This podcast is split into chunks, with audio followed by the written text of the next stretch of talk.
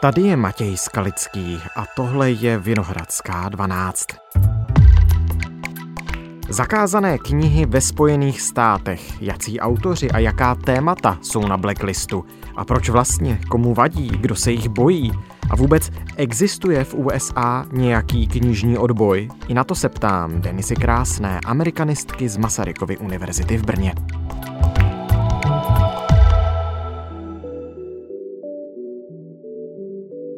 Dnes je středa 20. prosince.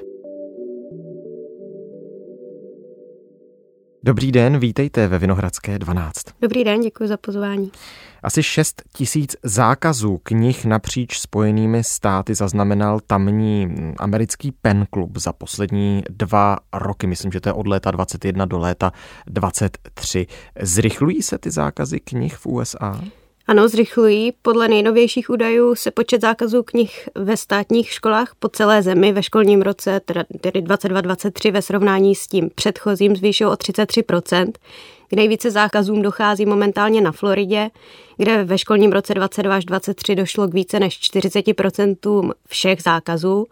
A důvodem je hlavně to, že až do minulého školního roku nebylo běžné podávání výzev na zákaz několika knih na jednou. Většinou se ta výzva týkala jen jednoho konkrétního titulu, ovšem v roce 22 až 90% výzev obsahovalo hned několik knih, což je prudký nárůst oproti předchozím létům. Jinými slovy, již nejde o individuální rodiče, kteří mají problém s jednou konkrétní knížkou, která jim přijde hmm. pro jejich dítě nevhodná, ale nyní jsme svědky toho, že organizované politické skupiny s určitou ideologií a přesvědčením chodí do školních hrad s dlouhým seznamem knih, které chtějí zakázat, protože ty knihy nějakým způsobem neodpovídají jejich politické, morální nebo náboženské agendě. Vy jste zmiňovala, že nejvíc těch zákazů zaznamenávají na Floridě, ale je to taky ano. Texas a další státy. Znamená to, že když k tomu zákazu dojde, tak ta kniha konkrétní zmizí ze všech knihoven toho daného státu, nebo je to jenom třeba jedna daná škola? Ne, ne, tak to naštěstí zatím není. Školy, které titul, určitý titul zakáží, jsou to většinou školní distrikty, tedy okrsky, ho vyřadí ze své knihovny, ale hlavně také ze svých školních osnov. Ty knihy nejsou stažené z trhu, jsou stále relativně lehce dostupné, dají se objednat třeba z internetu nebo koupit v obchodech. Problémem ale je, že jejich cenzurou o nich studenti často třeba neví a nemůžou o nich volně diskutovat. Na trhu je knih momentálně velké množství a děti často přichází do kontaktu s nimi primárně skrz školu, školní knihovnu a to, co je povinná četba. V dnešní době je totiž problém s obecným úpadkem čtení, to platí samozřejmě pro celou západní společnost, takže studenti pak často nemají ani čas, ani chuť číst cokoliv, co není povinné do školy, takže zákazy pak opravdu mohou mladé studenty formovat skrz knížky, které v té škole čtou. Mm-hmm.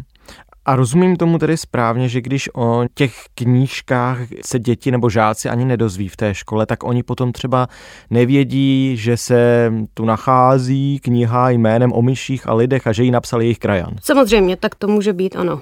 A jakých dalších knih se to týká, když jsem tady nadhodil Johna Steinbecka?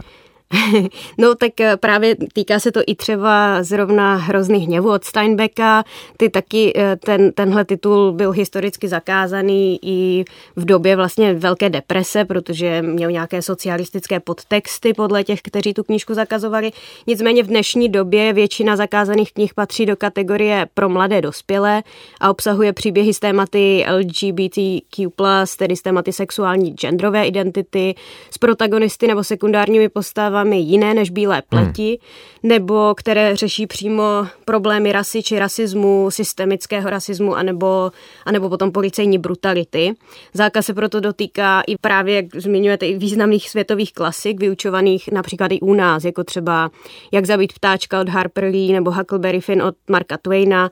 Na některých školách ve Floridě je zakázána třeba i Romeo a Julie kvůli svému prý sexuálnímu hmm obsahu ale zakázané jsou v knihovnách často i knihy a jiná umělecká díla, která obsahují témata, která jsou ve společnosti stále ještě tabu a korporátním magnátům se nehodí o nich mluvit, například týrání zvířat v živočišném průmyslu.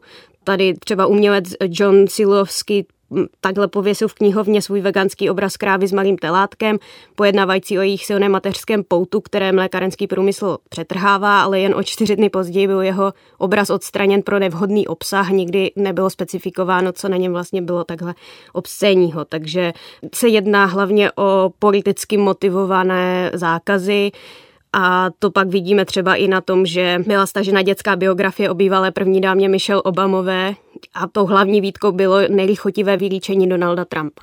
A o tom, pardon, jenom rozhodují tedy přímo pak školní rady v těch konkrétních okrscích. Jaká ta která kniha? Ano. A jedna teda z těch školních rad v jednom z okrsků ve státě Tennessee takhle zakázala komiks Mouse o holokaustu. Proč vadil holokaust?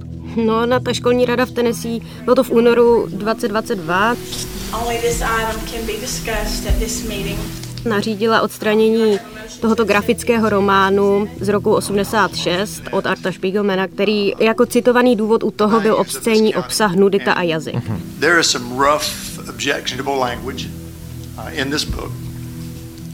A ten autor se vlastně nechal slyšet, že nedokáže pochopit, co je tak obscénního a nevhodného na slově sakra, jo, které rada mimo jiné zmínila jako důvod pro zákaz knihy.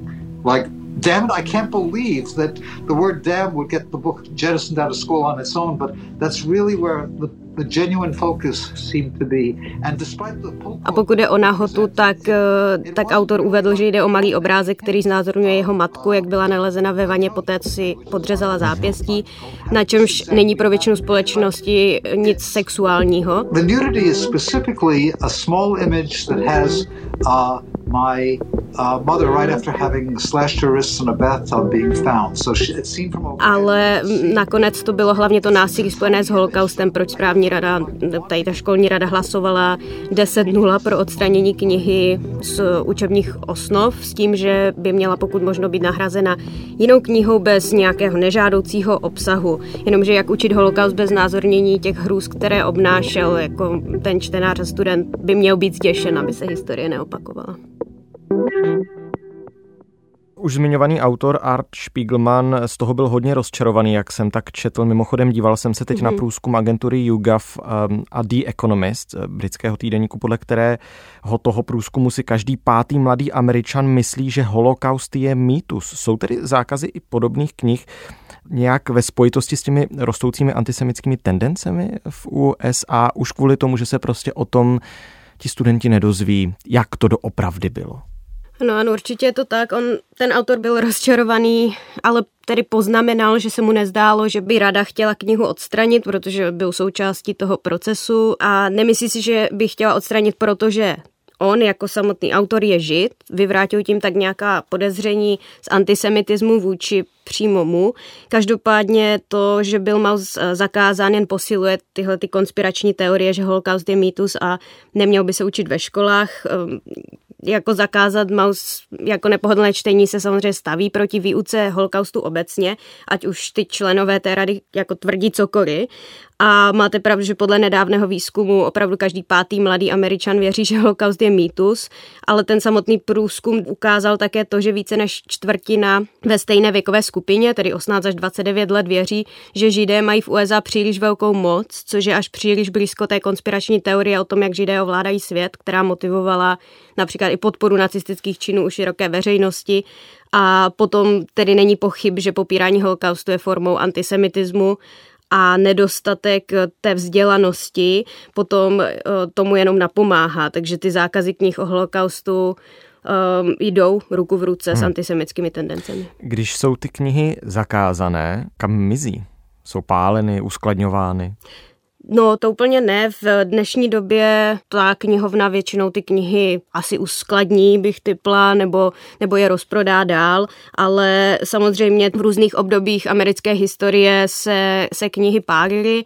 Netvrdím, že se to vůbec neděje dneska. Samozřejmě nějaké jako náboženské skupiny pálí třeba i Harryho mhm, Pottera, jo, mhm. za, za to, že je tam čarodějnictví. Start throwing it in there. Start throwing it in there. Start throwing it in there. Start throwing it in there. Burn it.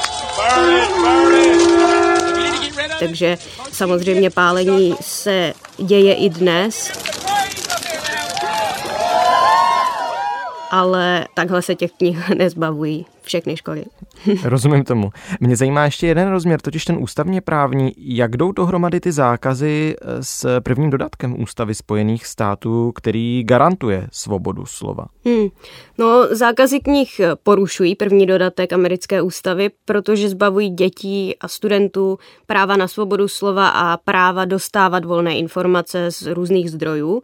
Nicméně ty kroky, které někteří mohou považovat za cenzuru, zejména pokud jde o školy, nejsou vždy lehce klasifikovány jako ústavní nebo neústavní, protože cenzura je hovorový termín, nikoli právní termín. Takže cenzura vlastně neporušuje ústavu, pokud to nedělá samotná vláda, například formou zákazů politických protestů, aktivismu a tak podobně. Takže kontrola nad veřejným školstvím, a to je slovy nejvyššího soudu, je z větší části svěřena státním a místním orgánům a státní zpráva má proto pravomoc určovat, co je vhodné nebo nevhodné pro její studenty, a to se týká i učebních osnov na jejich škole a úředníci tak mohou vykonávat kontrolu nad tím, jaké knihy se budou nebo nebudou vyučovat a ty školní rady v tom mají uh, velké slovo. Existují ale výjimky ze státní moci nad školními osnovami. Nejvyšší soud například rozhodl, že státní zákon zakazující učiteli zabývat se tématem evoluce byl protiústavní, mm-hmm. protože porušoval ustanovení o založení prvního dodatku, který státu zakazuje podporovat konkrétní náboženství. Nicméně i dnes americkým učitelům jako není dopřán vždycky tady ten luxus uh, otevřeně učit evoluci. Mm. Jo, John Thomas Scopes v roce 25 byl soudně stíhán za porušení zákazu státu Tennessee vyučovat evoluci a to bylo na celostátní úrovni a problém je stále aktuální. Podle průzkumu z roku 2007 pouze asi jeden ze tří učitelů biologie na veřejných středních školách prezentoval evoluci v souladu s doporučeními předních vědeckých autorit v zemi, což se trošičku teď zlepšilo, došlo k pokroku, ale pořád je to asi 50 na 50, takže docela strašné. Ale pokud ty státy skutečně mají takto rozsáhlé pravomoce do toho mluvit, eh, do těch osnov, znamená to tedy, že pak se těm zákazům skutečně daří v uvozovkách nejlépe ve státech, jako je Florida a Texas, které eh, prostě vedou konzervativně naladění, silně konzervativně naladění republikáni? No jasně, je to tak. Ono nejdůležitější věcí, kterou je třeba tady zdůraznit, je oživení neofašistického myšlení a jednání v Americe eh, během prezidentství Donalda Trumpa, který tady tyhle zákazy podporoval a asistoval, včetně jeho spojenců. Takže Florida a Texas, tím, že jsou velmi konzervativní republikánské státy, a tomu tak vždycky v moderní historii bylo, tak se samozřejmě předhání v prvenství omezování lidských svobod, ať už jsou to zákazy knih pojednávající o nekřesťanských tématech, restrikce potratů, diskriminace rasových menšin a tak dále dále. Například Florida minulý rok přijala zákon 1557, eh, kterému se ovšem mezi kritiky říká zákon neříkej gay, protože diktuje učitelům ve státě, co mohou a nemohou ve svých hodinách říkat o genderu a sexualitě. A až do třetí třídy nesmí například vůbec uh, zaznít, nesmí se vůbec mluvit o jiné než heterosexuální orientaci. A za porušení zákazu pak hrozí celému školnímu okrsku žaloby. A to samé se týká třeba ten samý guvernér Ron DeSantis, tady tedy, aby zaznělo jeho jméno, tak se snažil přepsat na Floridě historii otroctví ve státních veřejných školách, když tvrdil, že z otročení lidé získali osobní prospěch z dovedností, které získali, když byli zotročeni a tak se snaží vlastně změnit historická fakta, aby odpovídala fašistickému narrativu, že Amerika nemá hmm. žádné hříchy, která by měla odčinit a je nespravedlivě napadána krajně levicovými radikály. Já ještě dodám jméno toho druhého guvernéra eh, státu Texas, Greg Abbott. Zajímá mě, jak moc si Ron DeSantis a Greg Abbott nechají do té své práce týkající se zákazu knih mluvit s spolkem jménem Moms for Liberty. No nechají, protože Moms for uh, Liberty jsou americká konzervativní politická organizace, republikánská organizace, která zasahuje proti školním osnovám, které právě zmiňují, ať už jsou to práva tady těch minorit eh, sexuálních nebo etnických a zakazují jakékoliv knihy o systemickém rasismu a diskriminaci a mají vliv v republikánské straně. Jsou krajně pravicovou extremistickou organizací a proto spolupracují samozřejmě s republikány. V dnešní době jsou kritizovány i za tady tyhle úzké politické vazby a že se snaží vlastně prostřednictvím eh, škol, prostřednictvím dětí, se snaží lobovat pro Trumpa v příštích prezidentských volbách. Ten jejich vliv bohužel narůstá Narůstá hlavně samozřejmě v tady těch eh, jižních státech Spojených států, kde mají velký vliv pro tady ty konzervativní uh, ideje, ale bohužel se snaží takto vyživovat a prohlubovat už tak silnou polarizaci americké společnosti. Jmenuji se Brooke Weissová a vedu pobočku organizace Moms for Liberty, Máme za svobodu. To, že je ve školních knihovnách různorodá nabídka, neznamená, že by tam měl být sexuálně explicitní materiál. Ten problém, který mají naše pobočky s knihami napříč USA, je, že jsou obscénní, obscénní a pornografické. V biologii jsme se učili o sexuálních orgánech a nemocích. A my jsme se ho zeptali prostě, jak funguje nějaká nemoc, myslím, že to bylo HIV nebo něco takového. A učitel nám řekl, já vám tohle nemůžu říct, uh, oni nás vyhodí. Existuje ve Spojených státech nějaký knižní odboj?